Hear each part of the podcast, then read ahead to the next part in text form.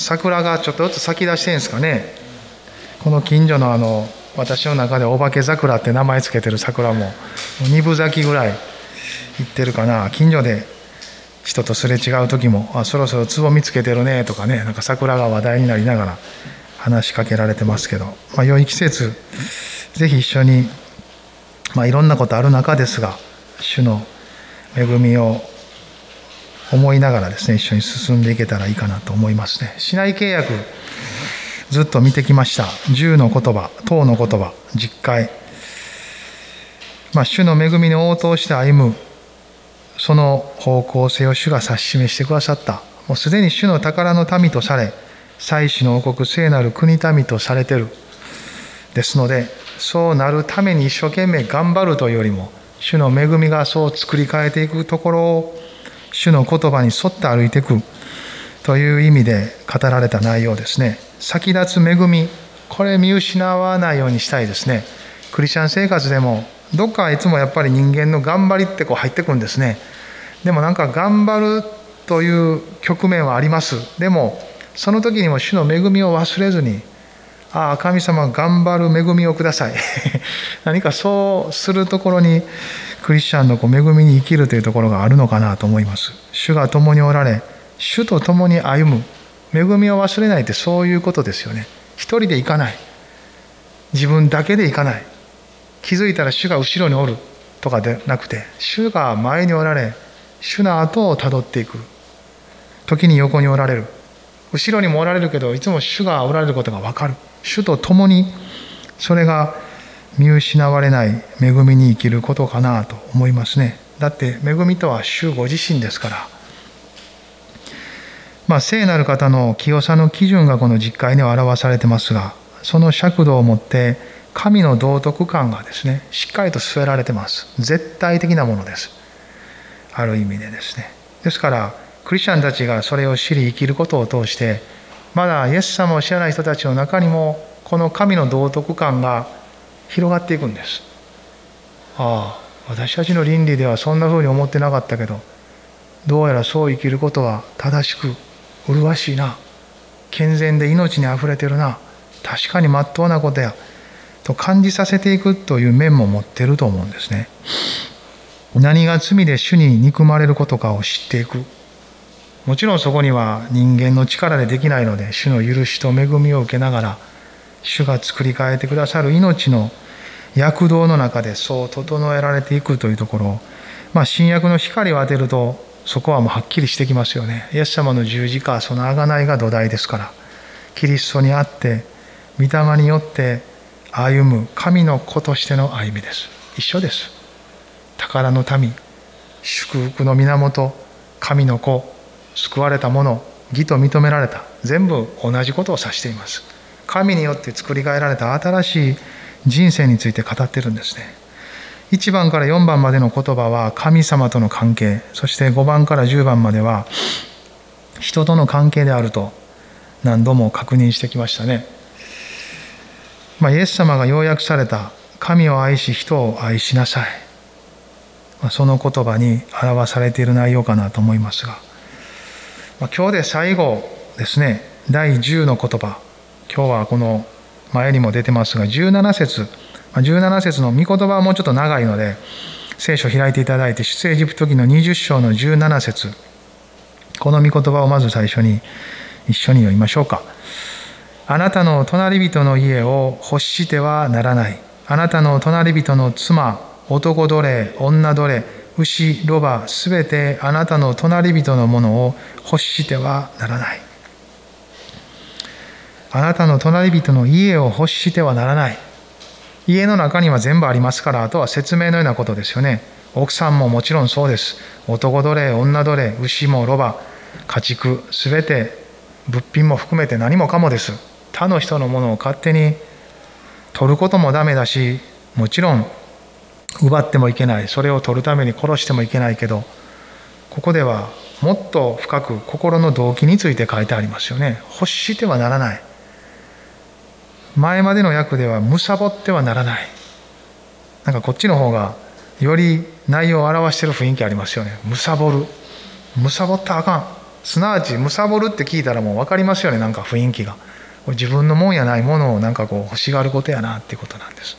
ただ欲しがるのじゃなく自分の権利のないものです。それを欲しがることです。ねこれまでとは違い行為ではなく内なる思いあるいは意志とも言えるかな。そういう行為に至っていく心の動機。そこがダメ。そこにまで至ってる。言葉なんですよね。ですから今まで語ってきた内容の一つ一つを受けて最終的にはこの心が全てを生み出していく。要するに人は行為に至らなくてももうすでに罪人であるってことがはっきりさせられていくんですよね。行為に至ら至るまでは何度か止めれるそれぞれの力量に応じてですね。でもこの湧き上がる思いを止めれる人なんていないですよ。勝手に湧き上がるんですから。あれ欲しいなええな。何かして手に入れられんかな。って手に思うんですからこの思いまで言われたらですねもう罪人でない。罪を犯してません。神の前に清いですと言える人はいないんですよ。これが神の基準なんです。この世の法律とか自分なりの正しさ道徳観のレベルで生きようとして頑張る人はたくさんいますしそれで立派に収めている人泥棒であっても聞いたことがあります。泥棒なりのこう10か条みたいなの持ってる人がいるって聞いたことあります。でもそれで生きてたとしてもですねお年寄りからは取らんとか子供のものは奪わんとか言っててもですね捕まったらその自分の基準を超える例えば国とか町の法律で裁かれていくんですから何の力もないわけです。でもその個人や国や集団や時代を超えて神の基準は永遠に変わらないものですよこの基準の前に立った時誰もある意味では罪人でないと言える人はいないすなわち神の恵みを求めるように導かれていきます神の恵みなしにこれを全うすることはできないことはもう本当にその通りなんですよね。貪ってはならない。ちょっとコロサイ書のですね言葉を一つ開けたいなと思うんですけどコロサイのですね今日もちょっとたくさん聖書開くかもしれませんけどコロサイの3の5です。コロサイ3の5新約聖書今歌いましたね。エーペッソピーリコーロのコロサイですね。中ほどから後ぐらいやなってこうなんかなんとなく見分けつけながらですね、この際3の5一緒に読んでください。ですから、地にある体の部分、すなわち、みだらな行い、汚れ、情欲、悪い欲、そして貪欲を殺してしまいなさい。貪欲は偶像礼拝です。アメ貪欲っていうのはむさぼる。同じことです。むさぼりです。これは偶像礼拝ですって書いてますね。欲望が神になることなんです。貪欲っていうのは。誰でも欲望は持ってます欲求はあるんです。その欲望を神にするってことは欲望に従うってことなんですよ。欲望を治めるんじゃなくて欲望に従って生きていく。それはまさに神が取って変わるわけですから偶像礼拝なんです。第一第二に抵触していくんです。そうじゃないですか。私以外に神としてはならない。偶像を作ってはならない仕えても拝んでもならないと言われたことに反していくんですね。欲望に従っていこうとする時神が取って変わるんです。欲望が神となりその結果たくさんの形やものにされて偶像って出来上がっていくんです。自分の欲望を叶えてくれる神を実は人が生み出してるんです。ハレルヤ。もちろんその背後には悪魔があり暗闇の世界と力があるんですがそれがチャンネルとなって結びつき神が分からなくなる見えなくされていくんです。で怖いですね。欲望を神とすると必ず他人との対人関係は壊れていきます。だって自分の欲望のままに生きるわけですから他人の領域や権利を犯していくようになります。ですから対人関係は壊れるしその結果神を軽んじるようになっていきます。ますます神を軽んじるようになり真理の言葉が入っていかなくなります。アレルヤ。欲望を増長さすとそのような心のメカニズムで神から離れていくようになります。偶像礼拝。貪欲は偶像礼拝です。イエス様もですねこの心の中から悪いものが出てくるっていうようなことを語られてました。この間通読でマルコを読んでましたけどね。ちょっとマルコを開きましょうか。マルコの7章。20から22まで。20から2223ぐらいかな。7の20から23まで読みましょうか。7の20から23ですね。イエスはまた言われた。人から出てくるものそれが人を汚すのです。内側からすなわち人の心の中から悪い考えが出てきます。みだらな行い盗み殺人姦淫貪欲悪行欺き公職妬み罵り傲慢愚かさでこれらの悪は皆内側から出てきて人を汚すのです。貪欲も入ってますよね。内側から出てくるイエス様は外側をばっかりきれいにしてるパリサイ人とか立法の専門家たちに言ったんですよね。あんたたちは外側のことばっかり言うてるけどって。食べ物とか外側から入ったものはみんな川屋に出ていくって。面白い冗談も言いながらですね。むしろ人の内側にあることに歯止めがかけられてないのであればそんな宗教は力がないって。何を信じてるんか知らんけどそんな宗教に力はなんかないって。内側から出てくるものが人を汚しこの内側に解決を得ていないのであればすなわちそれは偶像礼拝につながっていくものであり神を神とするまっとうな生き方を生きることができないそのような視点を転換していかれたんですね。私が与える命はどこに効き目があるかよく悟りなさいと言ったわけです。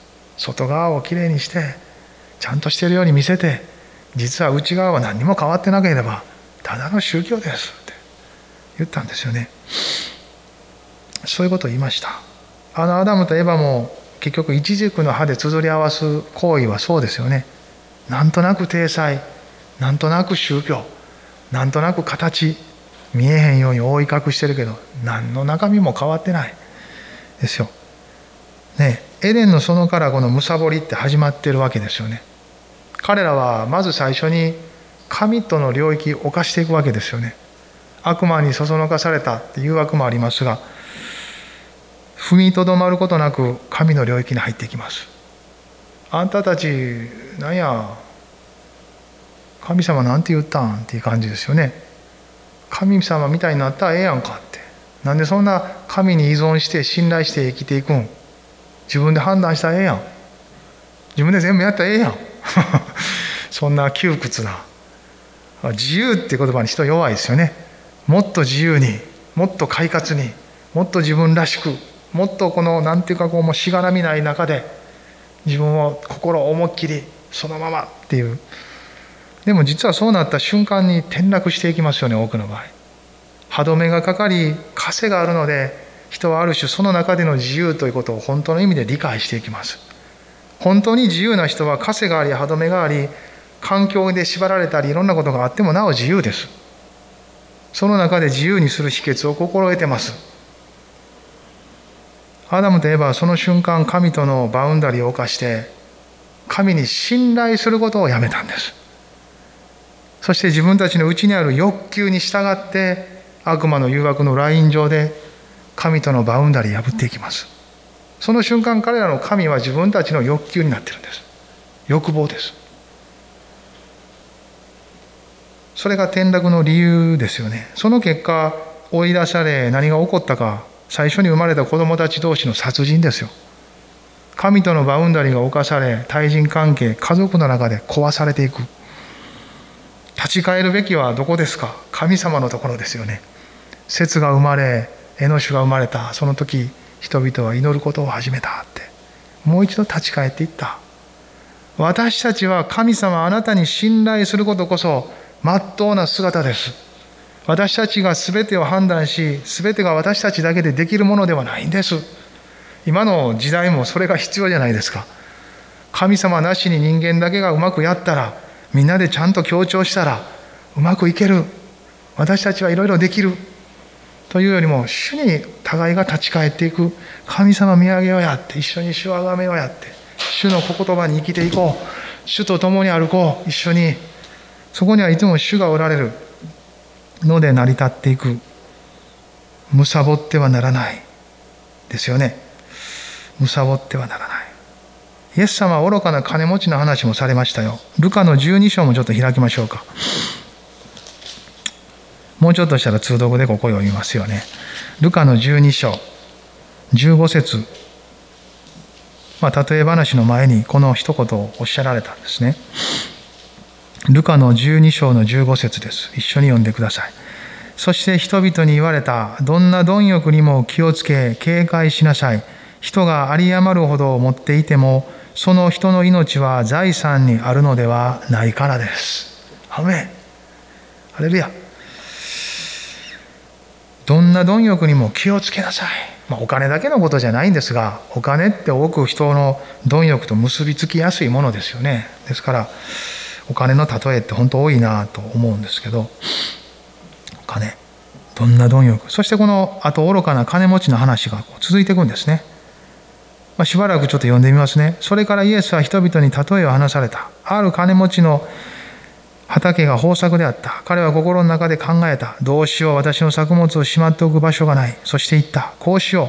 私の蔵を壊してももっと大きいのを建て、私の穀物や財産をすべてそこにしまっておこう。そして自分の魂にこう言おう。我が魂をこれから先何年分もいっぱい物が貯められた。さあ休め、食べて飲んで楽しめ。しかし神は彼に言われた。愚か者、お前の魂は今夜お前から取り去られる。お前が用意したものは一体誰のものになるのか。自分のために蓄えても神に対して富まないものはこの通りです。貪欲って自己中心ですから自分が中心自分の利益が全てに優先してきます。神の前に富むって反対にどういうことなんでしょうね。神の前に飛んでく、まあ、ここには書いてないことですがちょっと考えを膨らまして考えてみた時。彼はどうしたらよかったんでしょう？蓄えることも悪くはないですがその蓄えたものをどう使っていくか？彼の心は自分のための何年分もの将来の設計と不安と恐れから来る老後の心配ですよね。それを自分の力で埋め合わそうとしたけれども神の前に弔ってシンプルですけど分かち合うことじゃないですか。誰かのためにまだ今のこの瞬間食べてない人のためにそこまで行き着いてない人のために分かち合っていくことなんじゃないですかね。世の中は普通競争原理で強いものとかできる人がたくさんのものを蓄えていくそういう考え方ですけど基本的に聖書は分かち合っていく文化ですよね。持ってるんだったら持ってない人と分かち合いなさい。みんな周り見て食べてない人だったら食べさせてあげなさい。着てるもんない人が、まあ、日本ではなかなか見ることないですけど今はですね。でもそうじゃないですか。そういう分かち合っていくことは神の前に飛んでいく。そういう道じゃないでしょうかね。愚かな金持ち。ね。どんな貪欲にも警戒せよと。パウロも自分の告白の中でこのむさぼりってことについて語ってます。ローマ書のですね7章の7節。ローマの7の7です。ちょっとここ一緒に読みましょうか。それではどのように言うべきでしょうか。立法は罪なのでしょうか。決してそんなことはありません。むしろ立法によらなければ私は罪を知ることはなかったでしょう。実際立法が隣人のものを欲してはならないと言われなければ、言わなければ、私は欲望を知らなかったでしょう。ハレルヤ。立法とはすなわちこれ実会のこの内容ですよね。隣人のものを欲するな。っていう立法があるので私の中にある罪が明らかにされ生きたって書いてますよ。罪が生きるってことは私が死ぬことなんですよ。ハレルヤその罪に支配されるからです。だから立法がそれを明らかにして罪を生かしたのであれば立法は悪いもんなんかって言ってるんです。いやそうじゃないってことをこの後展開していきますけど立法によって照らされた罪が悪いのであり立法そのものが悪いんじゃないって立法は清く霊的なものであり私たちを本来の神の清さに気づかせていくものだ。ただ堕落している私たちの魂には立法は何の効き目もないって言ってるんですよ。だから立法に従って立法的に行って生きようとしたパリサイ人や立法の専門家たちに対して神イエス様が言った言葉はその通りなんです。あなたたちはその言葉に従おうと一生懸命頑張って外側ばっかり鍛えてるけど内側において何の力も命もないじゃないかって言ったんですよ。あなたたちが湧き上がってくるそのむさぼりの心あなたたちどうやって処理してるんだって言ったんですよ。全部やってる行ってるできてるそんな体で神様の前に出てるけどあなたは本当に神の恵みを知ってるのか？あなたたちのその行為は自分の行為についてとても正しく清くあろうとしてるが隣人に対しあなたの周りの人に対しあなたの民に対して確かに憐れみを持ってあなたが憐れまれたように憐れみを持って接してるのかって。あなたは憐れみを知ってるのか。神から憐れまれたという経験を持ってるのか。全部自分の力でやろうとしていないか。パウロはこれに気づいたんですね。彼もパリサイ派です。とても厳格な派に属してた。ガマリエルの門下だったと言ってますね。で彼自身は非常に熱心で突き詰めた追求した。でも告白します。実は私は内側でどうしようもないむさぼりにとらわれとったんです。ということですよねこれ。そういうことです。心の動機まではどうにもできなかったのが正直です。行為までは厳格に守り生きてました。外側では立派でした。神も求めてました。でも自分の内からあふれるむさぼりをどうにもできなかったのは事実です。私は罪人なんです。その告白ですよねこれ。こんな私こんな惨めな私のこの心をどうすることできるんですかって。彼は一生懸命自分で何とかしようと頑張ってたんですよ。ところがそんな彼に光が差したんですよねイエス様を信じて。それがこの彼の7章の24節5節の告白じゃないですか。24節一緒に読みましょうか。私は本当に惨めな人間です。誰がこの死の体から私を救い出してくれるのでしょうか？ローマ7の24誰がこの死の体からに彼の告白は変わったんですね。どうやってこの死の体から抜け出すんやっていううちはですね人は方法を探すじゃないですか。自分で一生懸命できる道を探すじゃないですか。でも彼は方法を探すのをやめたんですよ。自分でできないことを認めるってことは誰がに変わってくるんです。私以外の誰がこんな私を救ってくれるんですかって自分を超えていく存在に向かったんですよねそれがイエス様ですよね25節一緒に読みましょう私たちの主イエス・キリストを通して神に感謝します。こうしてこの私は心では神の立法に仕え、肉では罪の立法に仕えているのです。彼はこの経験を通してですね、十字架の奥行き知っていくんです。今までやった数々の罪が許されるという十字架からですね、私自身を死なせ、生かすところのキリストと共にあって合わせられていくところの十字架をこのところで見ていくんですね。立法は入り口です。入り口を通して示されたその内容が、もちろん私たちは十字架であがなわれていることを知ってます。同時にそのあがないの十字架の奥行きを、このルートを通して知っていきます。まあ、今日は時間の加減でもこの7章全体とか、8章にまたつながっていく、ローマ書全体がそのことを言ってるわけですが、またゆっくり皆さんも読みながら、そのところでこう十字架を知っていくその奥行きをむさぼりっていう行為ではなくその動機がすでに十字架で処理され切り分けられてる。それに死にキリストに生きるとはどういうことか。そこに十字架が入ってくる。その光は私たちを解放してまさに自由に生きることができるようになるんです。むさぼることしかできないところから救われたということはむさぼらなくてもいいものになったんです。ただ貪ることもできるんです。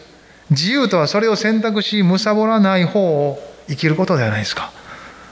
もし貪ることをしないことしかできないのであればそれもまた自由じゃないじゃないですか。自由とは本当にどちらにも転がれる自分をキリストの方に転がすことができる。それが用いるべき自由の力なんです。アメハレルヤ。この辺りのキリストにある聖書が言う自由はですねこの世が言う自由とは違います。しかしそれが理解されていく時私たちは本当の意味で内面から解放された豊かな人間になっていくんです。魅力的ですよこれは。魅力的じゃないですか。私はその魅力に取りつかれました。ですから求めたんです。ああそんな風に生きていきたいなって。外側ばっかり飾るような外側ばっかりどうにかしようとするような人生は嫌やと思ったんです。もっと内面から解放され命あふれる人生を生きていきたい。快活に私なりにという本当の自分を生きたい。そう思った中でキリストを求め続けました。パウロもそうじゃないですか。彼は神に対して熱心だったけど間違えとったって自分で言ってますよ。間違った方法で神を求めてたって。でもそうじゃなかった。キリストにつながる旧約からの流れがあり立法もまたキリストを知ったところから新しい解釈が与えられていくんですよね。そしてそこで彼は受け取っていったんです。ですからあのガラテヤ書の有名な御言葉があるじゃないですか。もはや私ではなくキリスト。キリストが私のうちに生きておられるんです。と彼はそのことを告白につなげてます。あなたの隣人の家を欲してはならない。むさぼり。それは偶像礼拝です。内なる解放が必要とされるものであってキリストはそれを成し遂げてくださった。もうちょっとこのむさぼり欲について考えたいんですけどヤコブ書のですね1章の14節15節もちょっと開きたいなと思います。ヤコブの1の1415です。ヤコブ1の1415終わりの方ですね。一緒に読んでください。人が誘惑に遭うのは、それぞれ自分の欲に惹かれ、誘われるからです。そして欲がはらんで罪を生み、罪が熟して死を生みます。これ有名な御言葉です。欲から死に至る、この流れ。面白いですよね。皆さんはどんな欲に惹かれてきますか？まあそんなね誰かのものを取るとかそういう俗悪的な欲というよりもクリスチャンになってなる欲っていうのはまあ分かんないですけど出世欲とか別に悪い意味での欲というよりもこう自分のこう欲してるものってあるじゃないですか。で全部の欲望が悪いわけじゃないですよね。神様私たちに食欲も与え睡眠欲あるいは性欲も与えられた。それは適切に用いる。その範囲を超えずに行き過ぎた欲望がすなわち貪欲なんですよね。むさぼりです。別にご飯しっかり食べたらいいと思います。春秋季節ごとの食物楽しんだらいいじゃないですか。たけのこもうすぐ出てきますよね。あそういうのは別に悪いわけじゃないです。行き過ぎると悪いですけどね。寝る必要もある。あ寝たいな。あ明日休みゆっくり寝れるわ。ね。そういうのも別に悪くないことです。いろいろ一つ一つそうですよね。また健全な欲求ってありますよ。忍耐すべき努力すべき内容。そういうものもしっかり欲求として別に満たしていくことは悪くないですよね。受験とかあって勉強せなあかん。しっかり努力して忍耐してっていう部分を。それもあむさぼったあかんって書いてるわ。勉強しすぎたあかんわ。みたいな。まあそれはね過度になんか変な目標を持ってこうずれとったらあかんですけどでも努力し勤勉に働くことも聖書は奨励してますのでそういうことは全然いいことですよね。でも俗悪なそれを収めることなく従っていってしまう欲求欲望特に自分に権利のないものについての欲望についてこの「むさぼってはならない」と書かれてあるんですよね。まあ、なぜならこの隣人っていうのは愛すべき存在じゃないですか。出エジプト記の20章の17節あなたの隣人の家を欲してはならない。あなたの隣人って書いてますよ。あなたのなんです。私たちと関わりのある人なんです。文字通り隣の人もそうですよ。皆さん。隣の人。隣の人もそうです。まあ先週も話したかもしれませんが、もう知ってる人、知らん人、いろいろいます。関わりの深い人、浅い人。でも隣人ですね。隣人であり、そして隣人となるっていうのが大事じゃないですか。隣人になっていくそれは愛することを通して隣人となっていくんじゃないですか自分の利益を優先しないことによって愛するって表すんじゃないですか。その人の利益を優先する。あの変な利益とかいうことじゃなくてですね。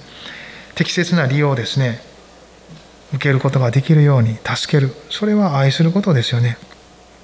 むさぼるとはその反対です。他者の権利や領域やその地境を越えていく境界線をですねそれを犯してしまう。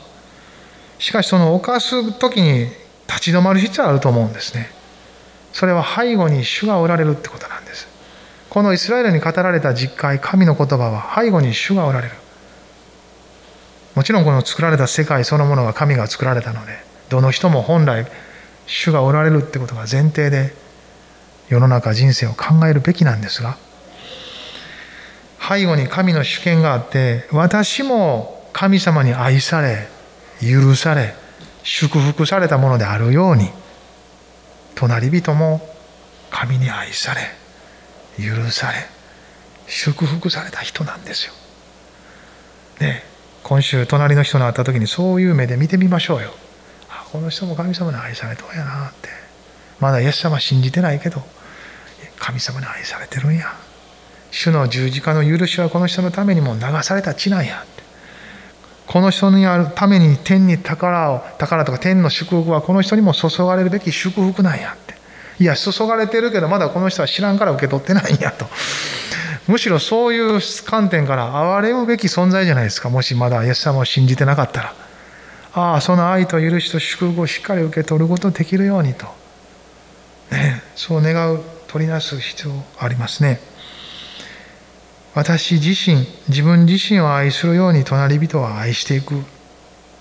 そういう存在じゃないですか。イエス様もそう語られましたよね。マルコのですね12章の31節。マルコ12章の31です。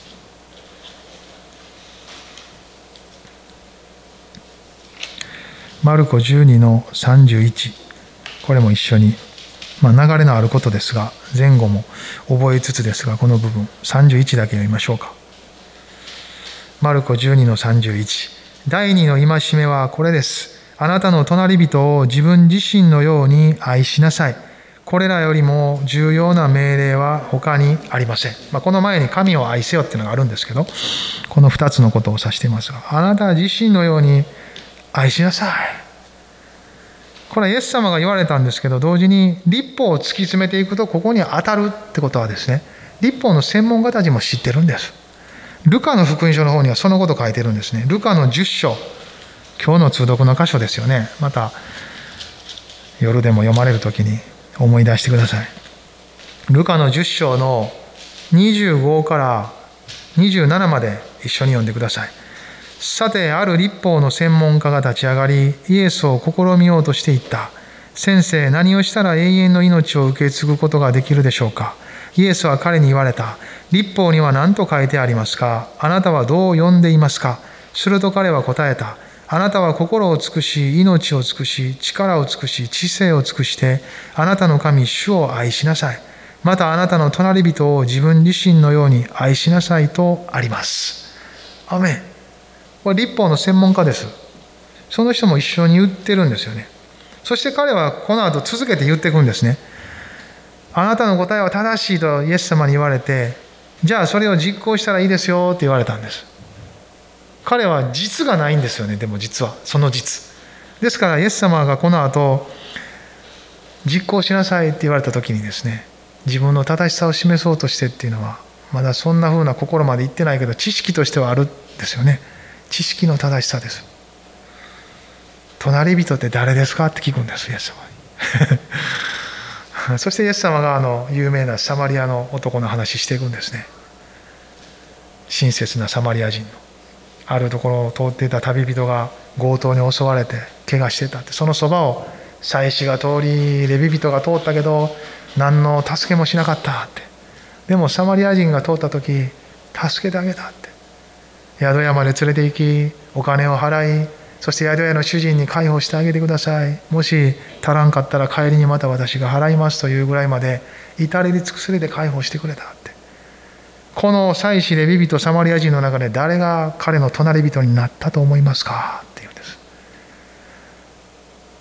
サマリア人です。じゃああなたも行ってその通りにしなさいって。それが隣人ということです。ただ存在しそんなふうな人なんやと考えるだけでなくそういうふうな関係を作っていく。その時隣人となっていくんです。そのような関係をもし築いていくなら貪ることは起こるけど 主の十字架と恵みによって歯止めがかけられていくじゃないですか。積極的に築き上げていく隣人との関係なんです。隣人。あなたも隣人を作ってますか？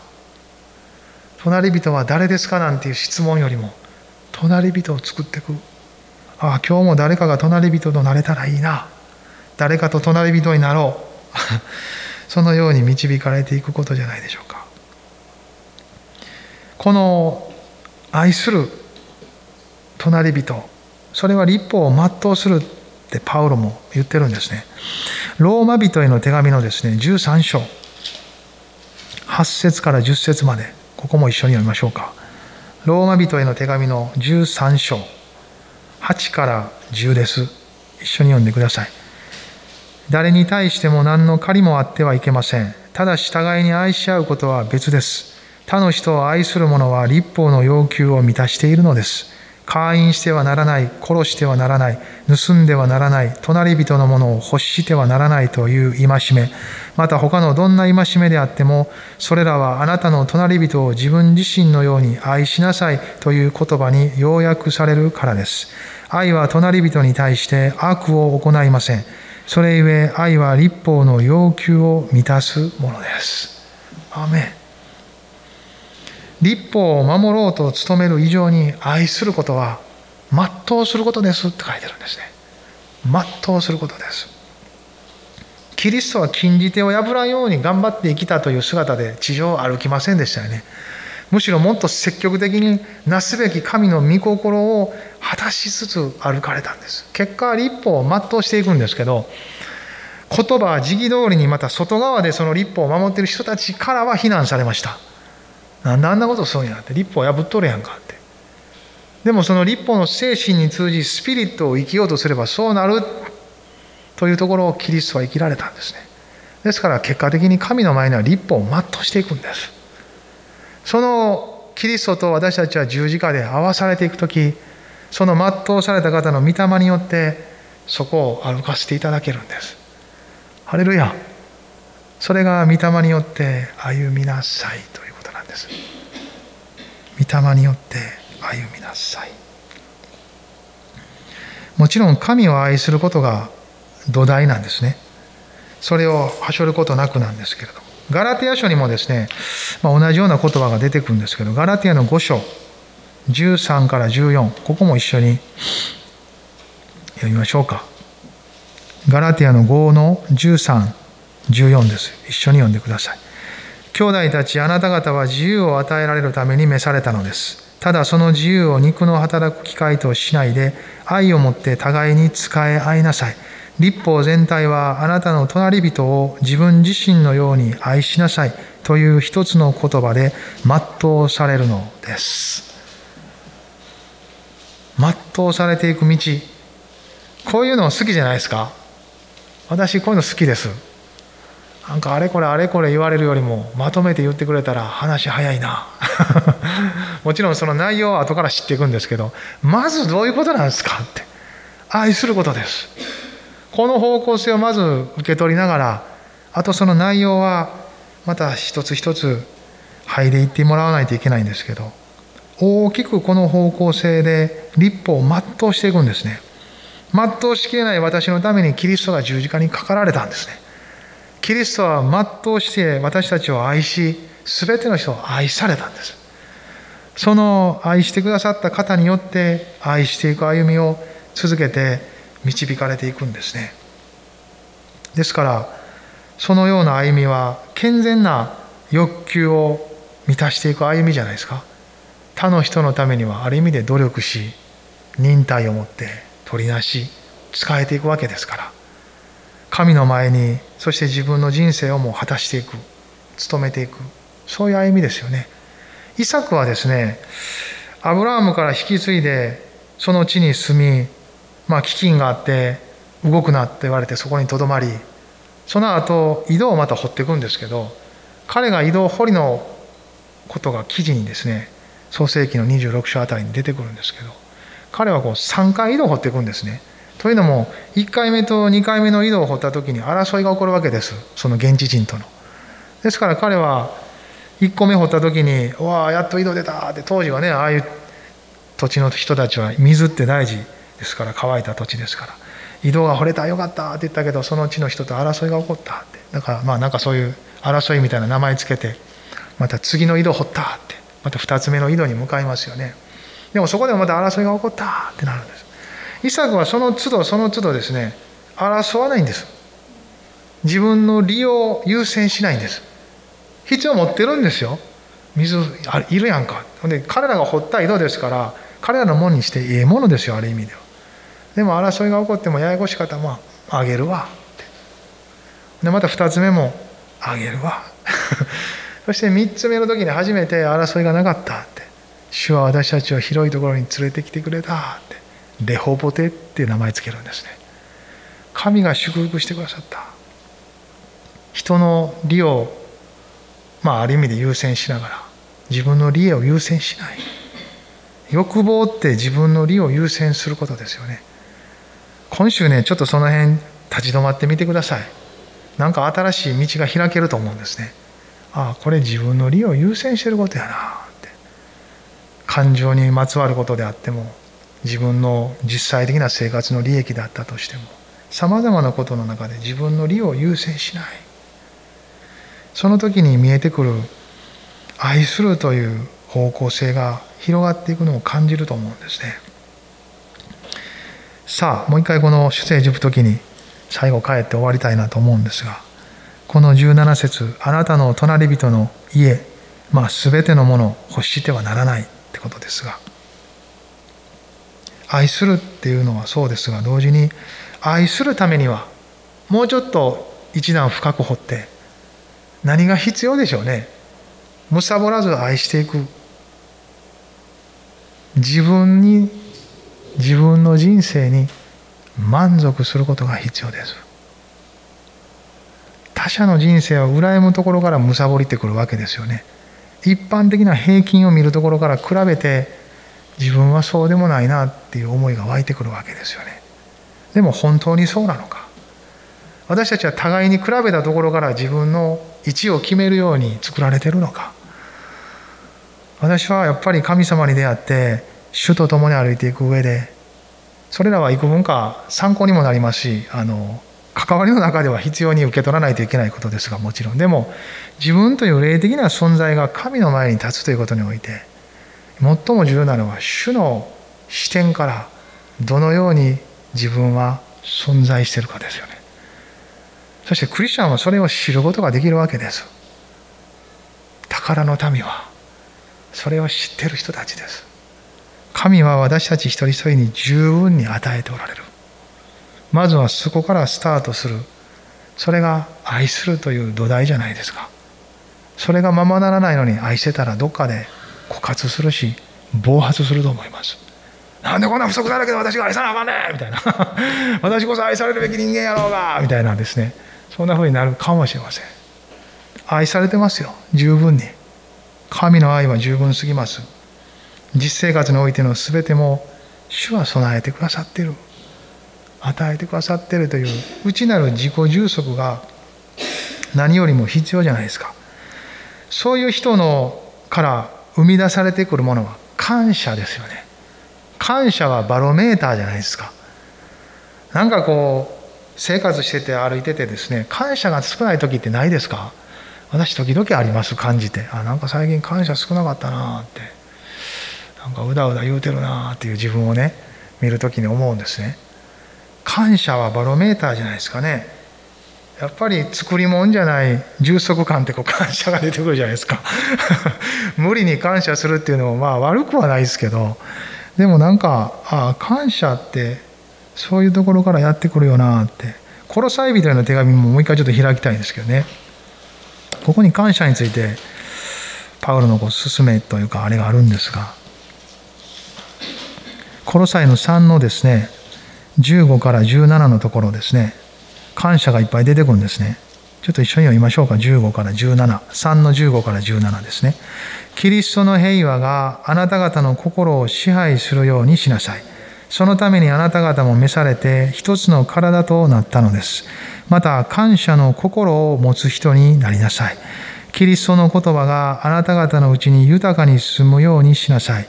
知恵を尽くして互いに教え、忠告し合い、詩と賛美と霊の歌とに歌により、感謝を持って心から神に向かって歌いなさい。言葉であれ行いであれ何かをする時には主イエスによって父なる神に感謝し全てを主イエスの名において行いなさい。一節ごとに感謝って出てくるじゃないですか。これキリストにある充足を得た人の特質ですよね。感謝します。賛美も感謝とともに捧げられていく。ああしよう一週間の恵みを感謝します。まだ十分私は見ていない受け取っていないものもあるかもしれません。でもあなたの恵みは十分ですという時もあるかもしれません。あるいは実際的にそういうものを受け取り感じながら歌う時もあるかもしれません。様々ですが神に向かうのも人に向かうのも自分に向かうのも感謝なんです。感謝がクッションとなりつなぎ目となってる。感謝。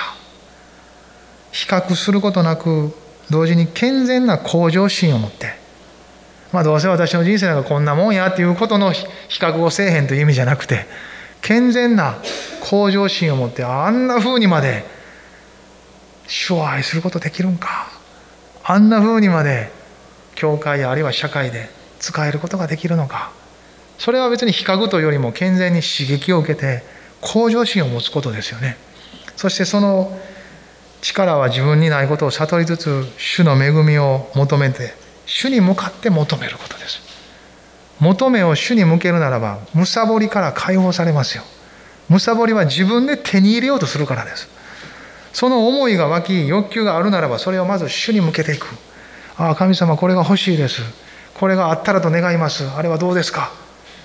それはあんたにはいらないよって言われたらそうですかって受け止めてですね。私が与えると言われるものならば主が与えるでしょ。でも主に向かっていくならばむさぼりから解放されてきます。むさぼらんとこむさぼらんとこと思ったら余計にパウロみたいに取りつかれていくんですよね。むさぼり。やめようやめようと思ったら余計にそれに取りつかれるって。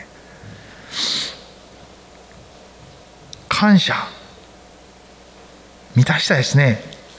ヘブル書もちょっと見ませんか？ヘブルの13の5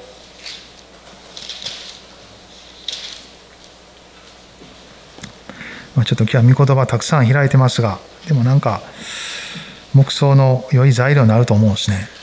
ヘブル13の5です。一緒に読んでください。金銭を愛する生活をせずに、今持っているもので満足しなさい。主ご自身が私は決してあなたを見放さず、あなたを見捨てないと言われたからです。持っているもので満足していく、まず。それよりも必要だったら主が与えてくださる。なぜなら主はあなたから離れない。見捨てない。ちゃんと導いてくれるって。神様への信頼のゆえに湧き上がる満足なんです。ああ主が共におられる。主は私の全てを満たされる。だってそういう主じゃないですか私たちが信じている方は。そこから来る健全な満足であり感謝です。よく賛美してますやん。主よあなただけがってね。私を満たしてくださる方。そうですよ。主だけが私を満たす方です。この方に満足を見出していく。それが宝の民じゃないですか。まあこの春すでに春が始まり迎えてますが私たちの霊的な季節も主によって変えていただきましょう。そして本当にこの命あふれる主に信頼する満足から来る感謝と賛美で溢れながら続けて歩いていきたいなと思いますね。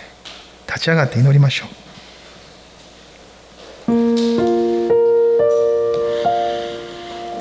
まあそれぞれに御言葉の前にあなたの心を照らされたそのことを主の前にハレルヤ。アメン。日ごとを持たれていると思いますがこのデボーショナルな首都の QT の時間を大事にしながら御言葉が御霊が作る私たちの内なる良心の響きをまともに培われていくように。ハレルヤ。ハレルヤ。ハレルヤ。ハレルヤ。健全な両親の声がいつも私たちのうちに響き合うように。御言葉と御霊はそれを作っていきます。ハレルヤ。この春もまた時代が移りゆく中にあってもなおなお主の御声に従って歩きたいなと願います。主イエス様どうぞ続けて私たちの歩みを主の宝の民として保ち党の言葉一つ一つ見てきました。私たちのうちに響かせるとともにそれが指し示し生きるための力はイエス様にありキリストにありそして御霊によって成し遂げられていきます。照らしてください。力づけてください。そして豊かに作り変えご自身の栄光の器へと私たちを仕上げてくださるように。そしてあらゆる人たちが主を知るに至りますように私たちを用いてください。イエス様の御手に委ね一人一人の祈りと合わせて皆によってお祈りします。アメン。